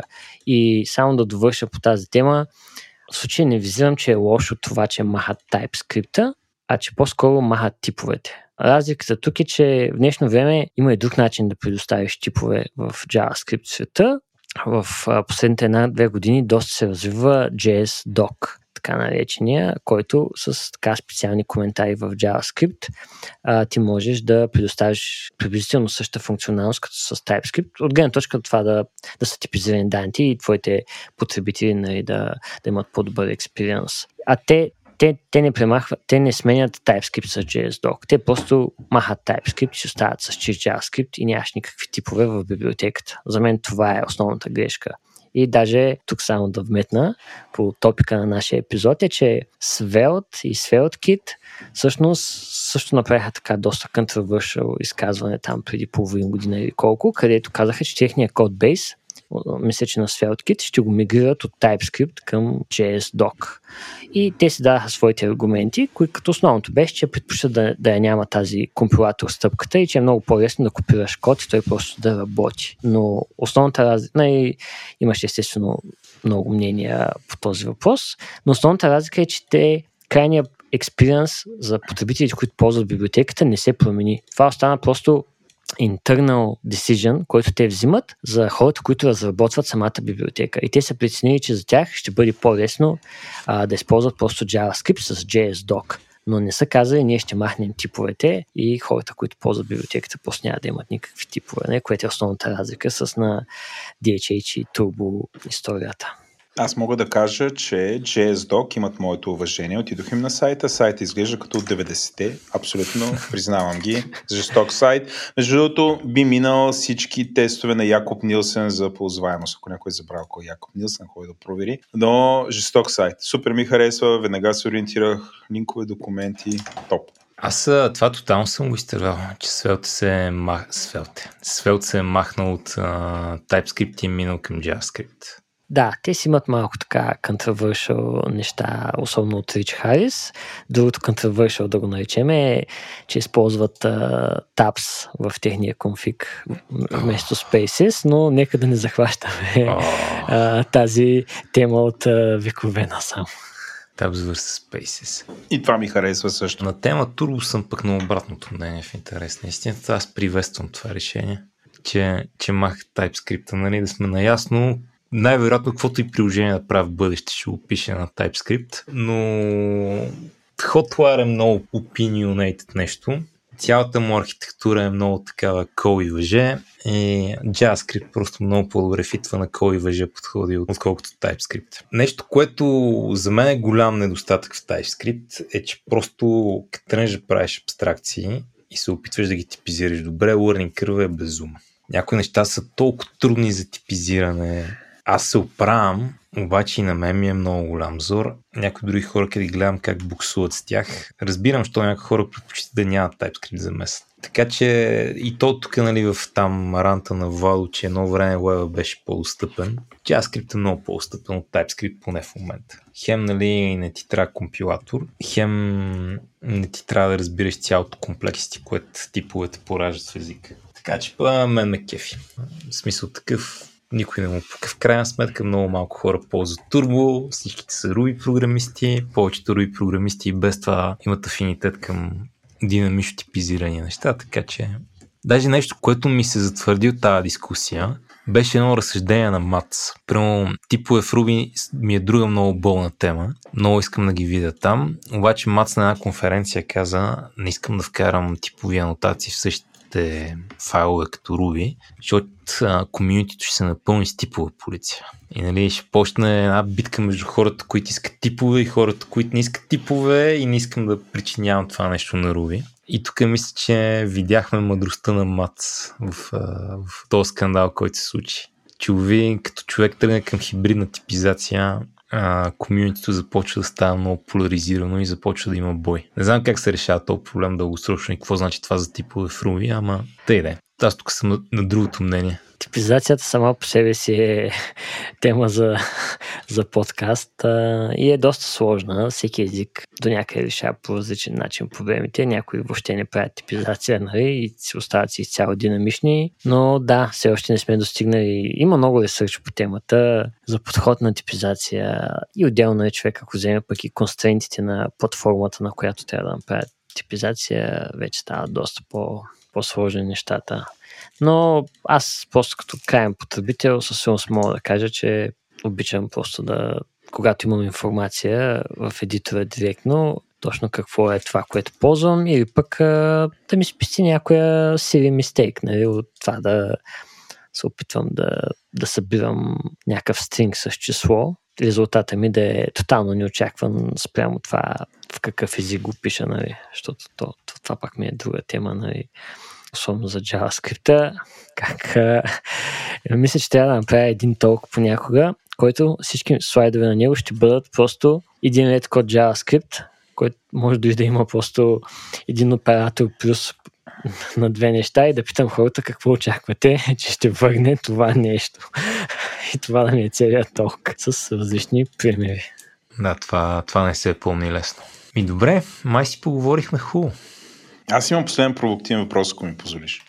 Позволявам ти. Сега до голяма степен всички тия технологии, те служат да се билдват интерфейси, интерактивни интерфейси. Обаче, тук от няколко години, напоследък от началото на тази година, записваме на 7-9-2023 година, виждаме една огромна революция в интерфейсите и това е влизането на чат-ботовете нали, основно с ChatGPT, но там нататък целият този взрив с езиковите модели а, и огромната демократизация, която се случва там, open sourceизацията. Общо в момента може да си изтеглиш лама 2 чат, да си го пуснеш върху това инфраструктура, трябва ти една видеокарта с малко ръмчица, малко ядра и това тръгва и работи, бих казал, дори малката лама 2 чат работи изключително качествено. Много хора няма намерят разлика между ChatGPT и нея. Което обаче променя начина в който а, нали, билдваме application и всъщност нашите юзери имат интеракция с това, което искат да потребяват. Та гледна точка, приемате ли, че всъщност може да видим такава промяна в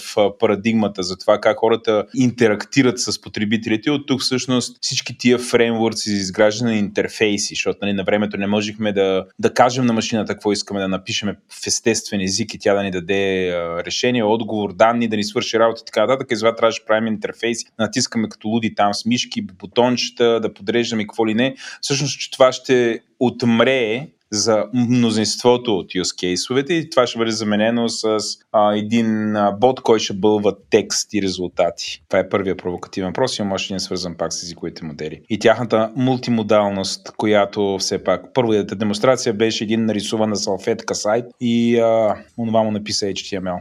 Та, тия две посоки ще ми е интересно вашето размишление. Аз ще кажа, че chat.openai.com е single page application със сигурност ползва Tailwind.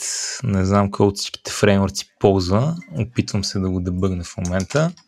Ще заложа, че React е така от, от суеверие. А, просто защото React е много стандартен, но това отговаря ли ти на въпроса? Значи може GPT да ни вземе работата, ама някой ще трябва да прави интерфейса на тогава. Ама той е един и същи интерфейс пич. В смисъл, няма нужда да преоткриваш и е доста по-ограничен и прост. Да, one page up е, да, нужни са тия неща, ама няма нужда да, дали, тук вече въпросът е много по-философски, визионерски и имаме ли нужда in long term от цялата тая работа, ето тук днес обсъждахме. Мисъл, не виждаме ли някакъв край за преди смяна на парадигмата? Това е, или вие не виждате парадигма? Като си лежа на леглото и си скролвам, и си дум скролвам инстаграма, чат GPT няма ми помогне като цъкам до лингото и се опитвам да науча някакви думи, ще трябва да продължавам да избирам дума, която да натисна и друга дума, а, на която тя съвпада или там, каквото и да е упражнението. И като продължаваме записваме този подкаст, ще ни трябва приложение, в което да мога да се виждаме, mm. да натискаме пушни запис, да натискаме прикочи запис и така нататък. Да, аз тук искам също така да добавя само, че нали, тя цялата си теза е базирана до някаква степен на това, че нали, този новия интерфейс с чат-ботовете и машина лърнинга за тях, все едно нали, може да дом... по някое време да стане стандарт и да доминира веб приложенията, да речем. Mm. Което може би наистина тези ботове и машин learning модели ще имат със сигурност много по-голямо приложение в бъдеще във всички веб приложения, но аз наскоро попаднах на един блог пост, беше написан от една девойка програмист, която преди работи в GitHub, но няма се опитвам да изпомена името, че да не го объркам, но тя поне се занимава с интерфейси и беше написала нещо доста интересно, че всъщност този интерфейс, който в момента имаме като тези чатове, всъщност това е супер бейсик и, и това е само началото. Тоест, това е просто най-лесният начин в момента да интерактваме с тези модели. Но това не е най-оптималният начин, всъщност ние като крайни потребители да интерактваме с тях. И мисля, че поинта беше дори, че а, те първа интерфейса, как ние интерактваме с, с тези модели, ще има много, много голяма еволюция там и най-вероятно то няма да има един универсален начин. Спрямо това все пак какъв е модел и какъв проблем точно решава интерфейси най-вероятно вече интерфейсите ще започнат да стават доста по-специализирани за конкретния проблем. Не, някъде може mm. да има нужда той просто да приема аудио, където ти просто можеш да му говориш, обаче може да имаш друг проблем, където да му дадеш доста дейта и примерно ти да седнеш да я пишеш тази всичката дейта в някакъв там input box, може да не е най-оптималният начин. Да. Та, ми е, че по-скоро ние все още не знаем какви ще бъдат финалните така някакви по-финални версии на тези интерфейси за, за всичките тези машин learning модели. Аз мисля, че за това, за което ти говориш и тя спомена, с така начините агенти които е вътре, наред с нормалния код, всъщност можеш да използваш, ако щеш като някаква стандартна функция в кода, можеш да използваш неща, които примерно ти генерират текст, нали, да се обръщаш към AI, той да ти деливърне нещо и това ти е част от интерфейса. Аз съм съгласен, че това е бъдещето всъщност. Тоест, то, всичко това, което в момента го говорихме, плюс това с цялото нещо, всичките ти агенти, които ще осложнят многократно. И ако трябва да залагам на от една страна опростен интерфейс, в който всъщност не само си говорим с машината или си пишем с машината, до текущият сайтгайст, комбиниран с Generative AI и всичко това, залагам на текущият сайтгайст, всичко, което вие правите, но още по-сложно, защото нещата нали вървят в тази посока. Може би това е добър момент да сложим край на тази дискусия, Стефане. Аз ще кажа само, че докато философстваше на тази тема, аз успях да проверя и да, че GPT е написан на React. В смисъл интерфейса. Така че човек не може да избяга от фронтенда Вал. Дори yeah. AI. Той може сам да си е написал интерфейса. А, а, да не, не отваряме тази тема. Според мен е писан от човек, защото като отворих компонент инспектор имаше примерно 10 контекст вложени един в друг. Той ще, ще, открие начин да го, ще, ще открие начин да го направи без това. Да, това е друга така много интересна тема. Откъде всъщност се учат тези модели и, и колко е качествена информацията. Е, да е жив и здрав GitHub. Да. Венци, тук традициите последните думи да са на госта. Така че с какво искаш да оставиш нашите слушатели? И с една дума кажи кой ти е първия компютър. Е, хванах. Как щяхме да го забравим? А, ма, а, видя ли, видя ли? А, не го забравя. Кой ти е първия компютър? А, да малко се измъкнеш. Първият ми компютър нямам, честно казвам, спомен за някакви големи специфики. Сигурно беше някаква десктоп машина, която просто едната е страна стоеше отворена постоянно, защото естествено като ходихме някъде да, да играем игри или да сваляме информация, тогава нямаше USB флашки, особено които твърде са с толкова памет и това, което се случваше, че с отверката развиваме болчица на хард диска от рака, където е закачен и отиваме с хард диска и с кабела да го вържим на, мъж, на другия компютър и така да прехвърляме информация. Така че това са моите спомени за първия ми компютър. По кое време, не знам, може би когато някакви игри като uh, StarCraft, Heroes 3, Age of Empires 2 бяха най-популярните игри, т.е. края на 90-те. Там, да, да, да, така че а. това е било по мой спомен. Финалните думи? Бе, за финални думи въобще не съм подготвен. Можеше да ми пишете преди това в Discord. Ами, нямам нищо така инфлуенсърско или каквото и да е. Мога само да кажа на хората, че а, живота не е само работа и че трябва да си гледат здравето и да има баланс и, и да се забавляват, защото живота може да бъде кратък. Еми, приятно на всички. Аз не мях, да, до нови срещи. Айде. чао, чао. Благодаря ви, че останахте до края с нас. Тилда наклонена черта е част от мрежата на Говори Интернет. Водещи бяхме аз, Владо и Стефан. Процент епизода беше Стефан Кънев, аудиоредактор и монтаж направи Антон Велев, музиката и корицата ни са от Тунко, а дизайнът ни от Иван Кинев. Ако искате ли да дадете обратна връзка, разбира се, разбира се, в бележките на шоуто има връзка към формуляра ни за обратна връзка, а също така най-добрият начин е да отидете в нашия Discord сервер, където има специален канал посветен на този подкаст и там може да ни дадете някакви обратни връзки, впечатления, съвети, акъли или въобще каквото искате. Discord серверът ни се казва Тилда наклонена черта. Ако искате да споделите любовта, идете ни напишете едно ревю в iTunes, рейтнете ни в Spotify или се абонирайте за нас там, къде си получавате подкастите. Това най-често е Spotify, iTunes или каквато и да е друга програма за слушане на подкасти. Ако искате да ни подкрепите, то идете в магазина на Говори Интернет. Той е на адрес